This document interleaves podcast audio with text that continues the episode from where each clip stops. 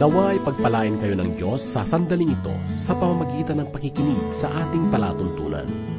Ito na ang huling bahagi ng ating pag-aaral sa unang liham ni Pablo sa mga taga-Tesalonika.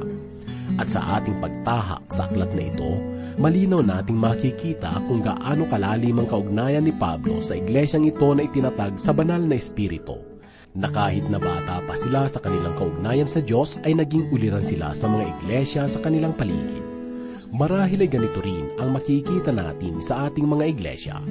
Kung minsan, kung hindi ay mas madalas na ang mga mas batang mga mananampalataya ang mas malalim ang kanilang pananampalataya sa Panginoon kaysa mga mananampalatayang matagal na sa simbahan. Nakalulungkot mang isipin ay ganito ang ating kadalasang tanawin sa loob ng simbahan. Mas madaling sumunod sa pastor ang mga batang mananampalataya kaysa sa mga matatanda at bukod sa mas masigasig sila ay mas nakikita nila ang mga pangangailangan sa simbahan. Hindi ko naman isinasa isang tabi ang mga matatanda ng iglesia sapagkat sila ang mga haligi ng simbahan. Gayunpaman, katulad ng isang haligi, bagamat matibay ay malamig ito at hindi na kumikilos. Ganito minsan ang larawan ng mga matatanda na sa iglesia. Mas nais na lamang natin ang tumingin sa mga taong gumagalaw sa loob ng simbahan dito natin makikita na sa mga ganitong pagkakataon lalo nating mas kailangan ng Panginoon upang bigyan tayo ng init at buhay. Sa oras po ito, ay tunghayan natin ang mensahe ng Diyos na matatagpuan sa unang Tesalonika, ikalimang kabanata, talata labing isa hanggang dalawamput walo. Ito ay hatid sa ating Pastor Rufino de la Pere, dito lamang po sa ating programang, Ang Paglalakbay.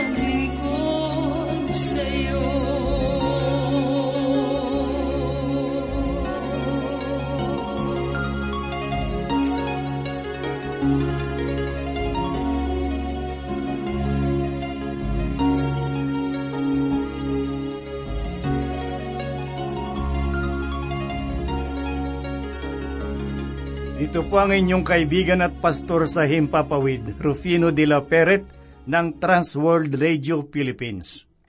Ito na ang huling bahagi ng ating pag-aaral at pagbubulay sa unang liham ni Apostol Pablo sa mga tiga-Tesalonika.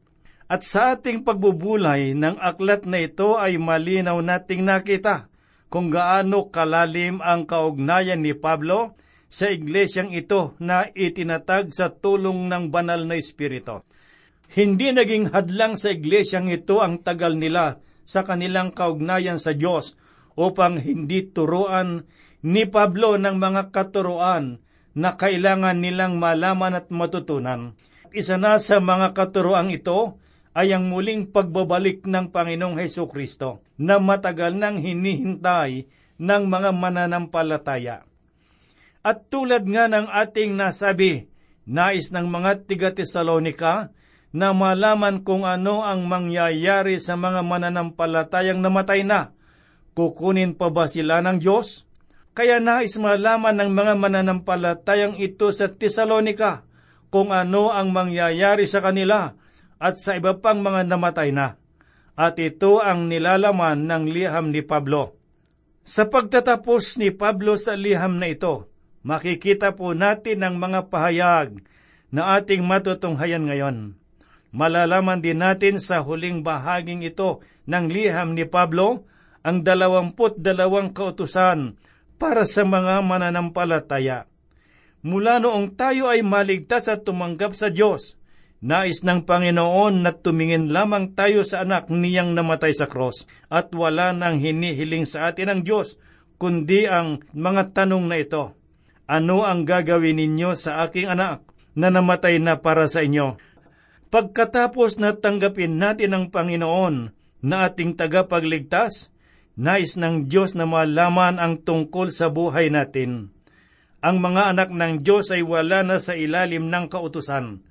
Mas mataas na ang kanilang pamumuhay at makikita natin ito sa isang bahagi ng kabanata na ating pag-aaralan ngayon makikita natin na ang mga kautusang ito ay mayroong kinalaman sa ating pamumuhay. Maaring nasa mataas na antas na tayo ng pamumuhay, subalit nabubuhay pa rin tayo sa sanglibutang ito. At ang mga tuntuning ito ay may kinalaman pa rin sa ating espiritual na pamumuhay.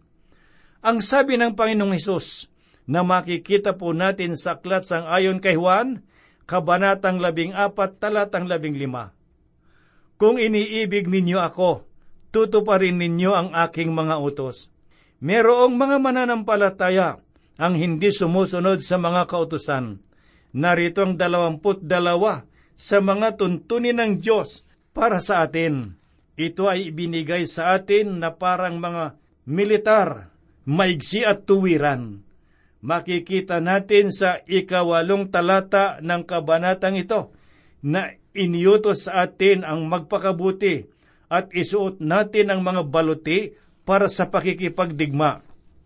Ngayon ay tunghayan po natin ang mga kutusang ito na tela magkakaugnay sa bawat isa. Basahin po natin ang ikalimang kabanata, talatang labing isa, ng unang Tesalonika na ganito ang sinabi ni Apostol Pablo. Dahil dito, patuloy kayong magpaalalahanan at magtulungan tulad ng ginagawa ninyo ngayon.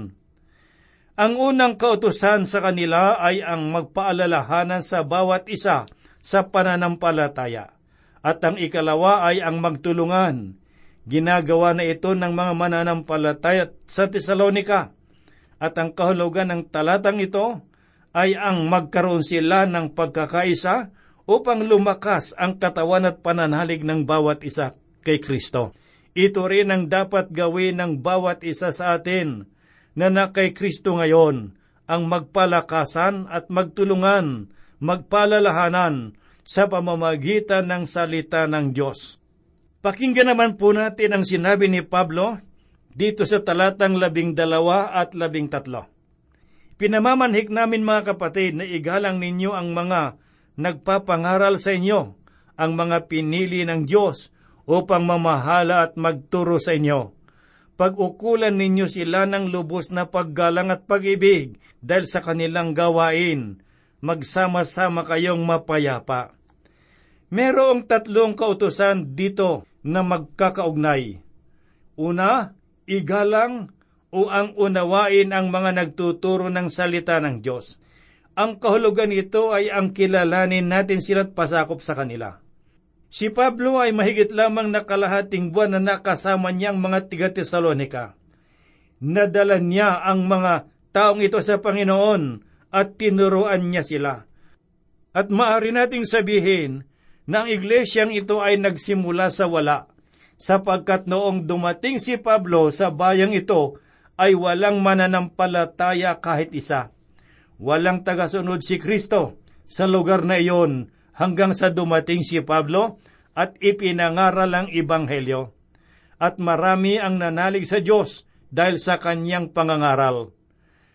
Marahil merong ilan sa kanila ang may kaloob ng pagtuturo at marahil ay merong mga may kaloob ng pangangaral at ang pagtulong sa kapwa. Ang bawat isa ay merong espiritual na kaloob noong tanggapin nila ang Panginoon. At ang mga kaloob na ito ay dapat gamitin sa paglilingkod sa Panginoon para sa ikalalakas at ikalalago ng kapatiran.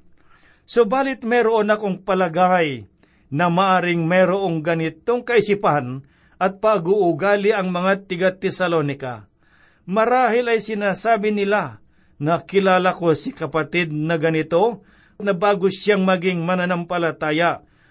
At saan naman niya nakuha ang kaisipan na maari niya akong pangaralan? Sinabi sa kanila ni Pablo nang ilan sa kanila ay merong kaloob na espiritual at kailangan nilang igalang ang mga nangungunat nangangaral sa kanila. Merong problema ngayon sa ating mga simbahan. Ito ay ang hindi paggalang at pagpapasakop sa mga lingkod ng Diyos. Sinasabi nila na naniniwala sila sa lahat ng sinasabi ng Biblia o ng banal na kasulatan. Ngunit bakit hindi nila sinusunod ang mga tuntuning sinabi ni Pablo? Ang sinuman na naniniwala sa sinasabi ng salita ng Diyos ay kailangang naunawaan at sinusunod nila ang mga sinasabi nito. Sinabi ni Pablo, Magsama-sama kayong mapayapa. Ito naman ang ikalimang tuntunin. Ang lahat ng mga kautusang ito ay magkakaugnay. Hindi maari na lahat ay namumuno ng isang iglesia. Hindi maari na ang lahat ay tagapanguna ng iisang lupon. Kailangang merong isang tagapanguna. Marahil, ang pinakamalaking suliranin ngayon sa ating mga iglesia ay masyadong marami ang nais na maging tagapanguna. Kailangang merong manguna at merong mga tagasunod. Sa ganitong pamamaraan, magkakaroon ng kapayapaan. Ngunit kung ang bawat isa ay tutugtog ng kanya-kanyang awit, walang mabubuong musika. Puro lamang ingay ang maririnig at walang pagkakaisa, walang kapayapaan. Pakinggan naman po natin ang ika-anim hanggang ikasyam na talata na ganito po ang sinabi ni Apostol Pablo. Ipinakikiusap namin mga kapatid na inyong paalalahanan ang mga tamad, pasiglahin ang mahihinang loob, at kalingain ang mga walang kaya pagtiyagaan ninyo silang lahat. Ang unang sinabi sa talatang ito ay paalalahanan ang mga tamad. Ito ay karugtong ng ikalimang kautusan na sinasabing magsama-sama kayong mapayapa. Marahil ang mga tamad na nabanggit sa talatang ito ay ang mga mananampalatayang mali ang paniniwala. Sa halip na makatulong sa gawain ng Diyos, ay nagiging sagabal sila sa paglago ng gawain sapagkat wala silang ginagawa. At ang sinasabi sa talatang ito ay kailangan nilang bigyan ng paalaala. Sinabi ni Apostol Pablo, pasiglahin ang mahihinang loob. Ito ay ang mga mananampalatayang nanlulupaypay sa kanilang pananalig at paglilingkod sa Panginoon. Sila ay kailangang pasiglahin at painitin, paalabi ang kanilang pananampalataya. Marahil sila ang mga taong madaling masiraan ng loob, madaling manlupaypay. Kailangan natin ang mga mananampalataya ngayon na nagbibigay ng pagpapalakas sa mga kapatiran na nangangailangan ng pagpapalakas ng kanilang kalaoban at pananalig at pagtitiwala sa Diyos. Ganito pa ang sinabi ni Pablo sa talata, Kalingain ang mga walang kaya. Ito ang ikawalong tuntunin merong mga kapatiran na mahihinang kanilang mga pananampalataya. Hindi sila makahakbang sapagkat tulad sila ng mga sanggol. Hindi sila makalakad na tulad ng iba, kung kaya't kailangan nila ang tulong. Dito sa ikasyam na talata ay ganito po ang kanyang sinabi, Pagtiyagaan ninyo silang lahat. Kailangang hindi maubos ang ating pagtityaga sa kanila. Subalit, tila mahirap ang mga bagay na ito. Sa panahon ngayon, Marami ang mga nagnanais na manira ng iba. Kahit nasa pagitan ng mga simbahan, ay makikita natin ang mga bagay na ito. Subalit ang sinabi sa talatang ito na kailangan nating magtiyaga sa lahat ng tao. Pakinggan naman po natin ngayon ang sinasabi dito sa talatang labing lima. Tiyakin ninyo na ang sinuman ay huwag gumanti ng masama sa masama, kundi lagi ninyong naisin ang mabuti para sa isa't isa at sa lahat. Ito ang pangsampung kautusan. Tiyakin ninyo ang sinabi niya na ang sinuman ay huwag gumanti ng masama sa masama. Ang ibig pong sabihin ay huwag nating gagantihan ng masama ang mga masamang ginawa nila sa atin at ang ikalabing isang tuntunin ay ganito ang kanyang sirabi, Kundi lagi ninyong naisin ang mabuti para sa isa't isa at sa lahat. Merong tatlong pananaw sa buhay o tatlong panuntunan sa pagkilos ng tao. Ang mga taong walang pananampalataya ay gumagawa ng masama sa halip na kabutihan. Inuunahan na nila ang ibang tao bago sila ang maunahan marahil ay gumagawa sila ng mabuti. Subalit kapag may pagkakataon na maari nilang gamitin para masira ang ibang tao, ay gagawin nila ito. Ito ang pamamaraan ng mga taong walang pananampalataya sa Diyos. Meron ding panuntunan ang mga nakapag-aral, at ito ay ang gumagawa sila ng mabuti sa mga taong gumagawa sa kanila ng mabuti. Ganito ang kadalasang pamamaraan ng mga politiko. Kung merong isang tao na tumutulong sa kanila upang maluklok sa kapangyarihan, ay gagawan din nila ito ng kabutihan. Parang utang na loob na kanilang binabayaran. Tinutulungan lamang nila ang mabuti sa kanila. Ito ang sinabi ng Panginoong Isus tungkol sa mga bagay na ito at makikita po natin ito sa aklat ni Lucas sa kabanatang 6 talatang 33. Sinabi ng Panginoon, At kung gumagawa kayo ng mabuti sa mga taong gumagawa sa inyo ng mabuti, ano ang mapapala ninyo? Sapagkat gayon din ang ginagawa ng mga makasalanan. Iba dapat ang maging panuntunan ng mga mananampalataya kailangan nating gantihan ng mabuti ang mga taong gumagawa sa atin ng masama. Kadalasan, kapag may taong gumagawa sa atin ng kasamaan, ay ginagantihan din natin ito ng masamang pamamaraan. Ito ang tinutukoy ni Pablo na kahit na may mga taong nais gumawa sa atin ng masama, ay kailangan nating gumawa sa kanila ng kabutihan. Ito naman po ang sinasabi sa talatang labing anim ng Kabanatang 5 dito sa sulat na Apostol Pablo sa mga tiga Tesalonika. Magalak kayong lagi. Magkakaugnay ang tatlong tuntunin na sumusunod. Hindi ibig sabihin ng magalak ay magsaya. Ang salitang magsaya ay hindi pananaw na makikita sa bagong tipan. Ito ay ang kagalakan sa Panginoon. At gayon din ang sinabi ni Pablo sa mga Kristiyano sa Pilipos na makikita natin sa aklat ng Pilipos, Kabanatang 4, Talatang 4 na ganito po ang sinabi ni Pablo. Magalak kayong lagi sa Panginoon. Muli kong sasabihin, magalak kayo. Napakainam na tuntunin. Hindi ito makikita sa sampung utos. Kung tayo ay mga anak ng Diyos, ay kailangang palagi tayong may kagalakan ito ay ang bunga ng Espiritu, pag-ibig, kaligayahan, kapayapaan. Ang mga ito ay likas na makikita sa buhay ng mga anak ng Diyos.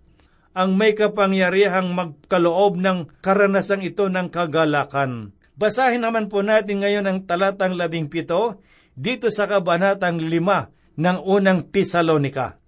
Manalangin kayong walang patid merong kaugnayan sa ating pag-uugali at pamumuhay ang pananalangin. Ang ibig sabihin ay kailangan na patuloy ang ating pakikipag-ugnayan sa Diyos sa pamamagitan ng pananalangin. At kaugnay nito ay ang susunod na panuntunan na sinabi ni Pablo dito sa ikalabing walong talata. Sa lahat ng bagay ay magpasalamat kayo, sapagkat ito ang kalooban ng Diyos kay Kristo Jesus para sa inyo.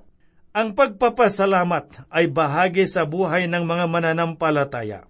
At sa lahat ng bagay at sa lahat ng pangyayari sa ating buhay ay dapat nating pasalamatan ang Diyos sapagkat ito ang kalooban ng Diyos kay Kristo Jesus para sa inyo. Kung ako ang inyong tatanungin, kung ano ang kalooban ng Diyos sa inyo, tatlong bagay ang sinasabi ni Pablo. Palagi kang magalak, palaging manalangin, at laging magpasalamat. Ito ang kalooban ng Diyos. Dito sa ikalabing siyam na talata, kabanatang lima ng unang Tesalonika ganito ang sinasabi huwag ninyong patayin ang ningas ng Espiritu. Ang isa sa mga simbolo o sagisag ng banal na Espiritu ay apoy. Papaano ba natin pinapatay ang apoy? Ang pinakamadali ay buhusan ng tubig. Ang ibig pong sabihin ng patayin ang ningas ng Espiritu ay ang sinusway natin ang kalooban ng Diyos. Hindi natin pinakikinggan ang tinig ng banal na Espiritu sa ating buhay pinapatay natin ang ningas ng Espiritu kung ginagawa natin ang lahat sa pamamagitan ng ating kalooban at kagustuhan. Sa ikadalawampung talatay ganito po naman ang kanyang sinabi. Huwag ninyong hamakin ang mga pagpapahayag ng propesiya. Ang pagpapakita ng paggalang sa mga mamamahayag ng salita ng Diyos ay mabuting panuntunan. Huwag silang lalaitin, huwag hahamakin, sa mga lingkod ng Diyos ay huwag magsiraan at huwag mumurahin ang mga kapwa mga ngaral at kamanggagawa sa Panginoon. Dito po sa talatang dalawamput isa ng kabanatang lima sa unang Tesalonika, ganito po naman ang sinasabi, Kundi subukin ninyo ang lahat ng mga bagay, panghawakan ninyo ang mabuti. Huwag paniwalaan ang lahat ng bagay, limiing mabuti at alamin, kung ito ay mabuti at totoo, sapagkat maraming mga mapanlinlang ng mga ngaral ngayon na nagpapahayag ng iba't ibang mga katuroan. Kaya nga po dapat nating malaman na mabuti ang salita ng Diyos. Dito sa ikalabing dalawang talata ay ganito po ang sinabi ni Pablo. Layuan ninyo ang bawat anyo ng kasamaan. Ito ikalabing siyam na panuntunan o kautusan alamin natin ang alinmang masama at ang mabuti, kung ano ang tama at ang maikli, kung alin ang dapat at hindi dapat. Layuan ang bawat anyo ng kasamaan. Dito sa talatang dalawampu at tatlo, ganito po naman ang sinasabi. Pakabanalin nawa kayong lahat mismo ng Diyos ng kapayapaan at ang inyong espiritu at kaluluwa at katawan ay iingat ang buo na walang kapintasan sa pagdating ng Panginoong Heso Kristo. Ang talatang 24 ganito po naman ang ating mababasa. Tapat ang sa inyo'y tumawag na gagawa rin naman nito. Ang talatang 25 ay ganito po naman ang sinasabi, Mga kapatid, idalangin ninyo kami. Ipinakikiusap ni Apostol Pablo na ipanalangin ang mga manggagawa at nagpapahayag ng salita ng Diyos. Ipanalangin ninyo ang inyong pastor. Huwag ninyo silang hahamakin, huwag ninyo silang lalaitin. Ipinamamanhik ko sa inyo na ipinalangin ninyo ang ministeryo ng Transworld Radio upang makapagpatuloy sa pagpapahayag ng mabuting balita ng kaligtasan. Dito sa talatang 27 ay ganito naman po ang sinasabi. Ipinag-uutos ko sa inyo, alang-alang sa Panginoon, na basahin sa lahat ng mga kapatid ang sulat na ito. Ito ang ikadalawamput dalawang tuntunin na ibinahagi sa salitang ito ng Diyos. Ito ang layunin ng Transworld Radio, ang ipahayag ang ibanghelyo ng kaligtasan sa lahat ng tao. Ganito naman po ang sinasabi sa talatang 28. Ang biyaya ng ating Panginoong Kristo ay sumain nyo ito ang ipinanalangin at hangad ni Apostol Pablo na sumaka nila ang biyaya ng Diyos at ito rin ang aking panalangin na sumainyo ang biyaya ng Panginoong tagapagligtas. Hanggang sa huling sandali ng liham ni Pablo sa mga tiga Tesalonika ay madadama ang kanyang pagmamahal at malasakit sa kanila. Nais niyang na lumago sila sa kanilang pananampalataya. Yun din ang nais ng Diyos sa atin, na tayo ay magmahalan at lumago ang bawat isa sa atin sa pananampalataya at lumakad sa landas ng kabanalan. Sundin natin ang mga espiritual na tuntuning ito upang sa gayon ay lumago ang ating pananalig sa Diyos at maging kalugod-lugod tayo at karapat dapat sa Kanya.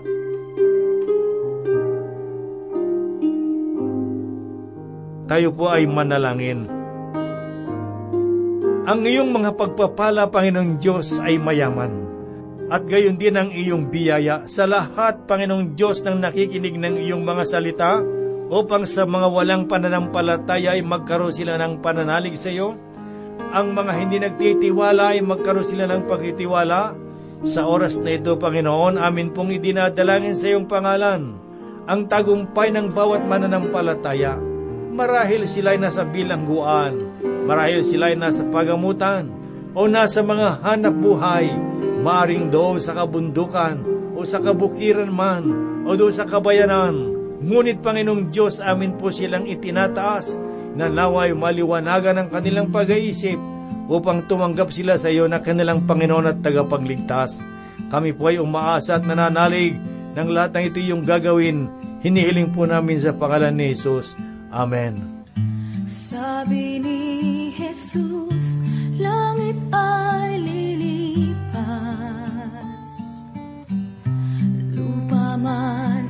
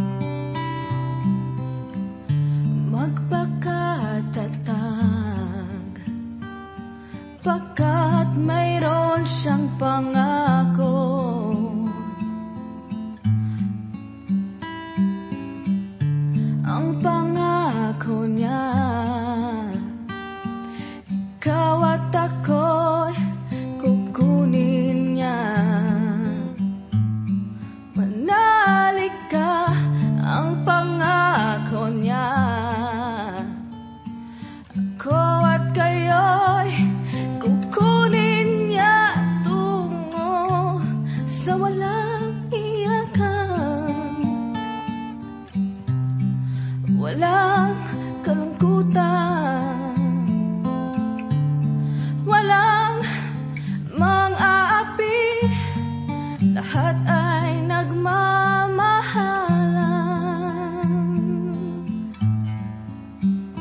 Ang sabi ni Jesus, sa bahay ng aking ama ay maraming tahanan. Kundi gayon ay sinabi ko sana sa inyo, ako'y paroroon upang ipaghanda kayo ng dakong kalalagyan.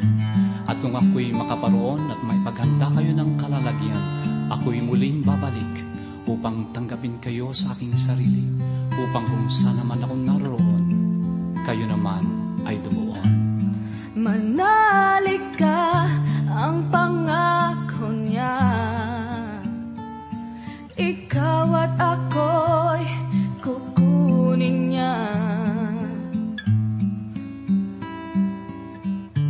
Ang pangako niya. Ako